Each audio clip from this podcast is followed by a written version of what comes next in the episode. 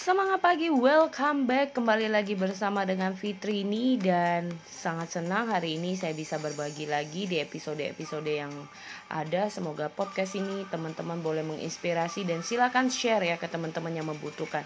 Nah, satu hal yang mau saya bagikan nih ya tentang uh, kenapa ya pentingnya kita itu punya yang namanya communication skill Kemarin itu beberapa hari lalu saya baru mengadakannya dan ternyata begitu banyak yang excited walaupun mungkin hanya cuma di dalam ruangan Zoom gitu ya teman-teman.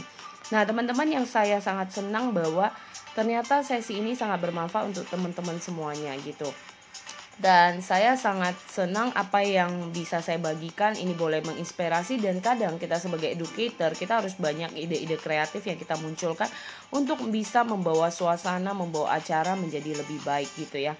Nah teman-teman hari ini yang saya mau bagikan bahwa mari kita menginspirasi banyak orang melalui kapasitas kemampuan kita.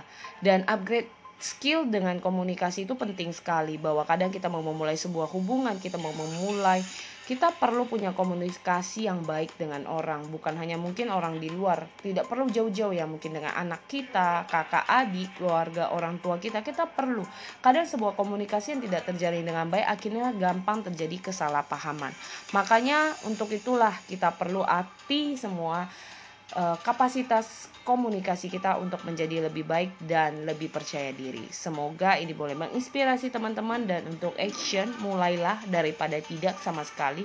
Bukan menunggu perfect dulu baru Anda mulai, tapi dengan Anda memulai maka Anda akan tahu kapasitas Anda sampai di mana.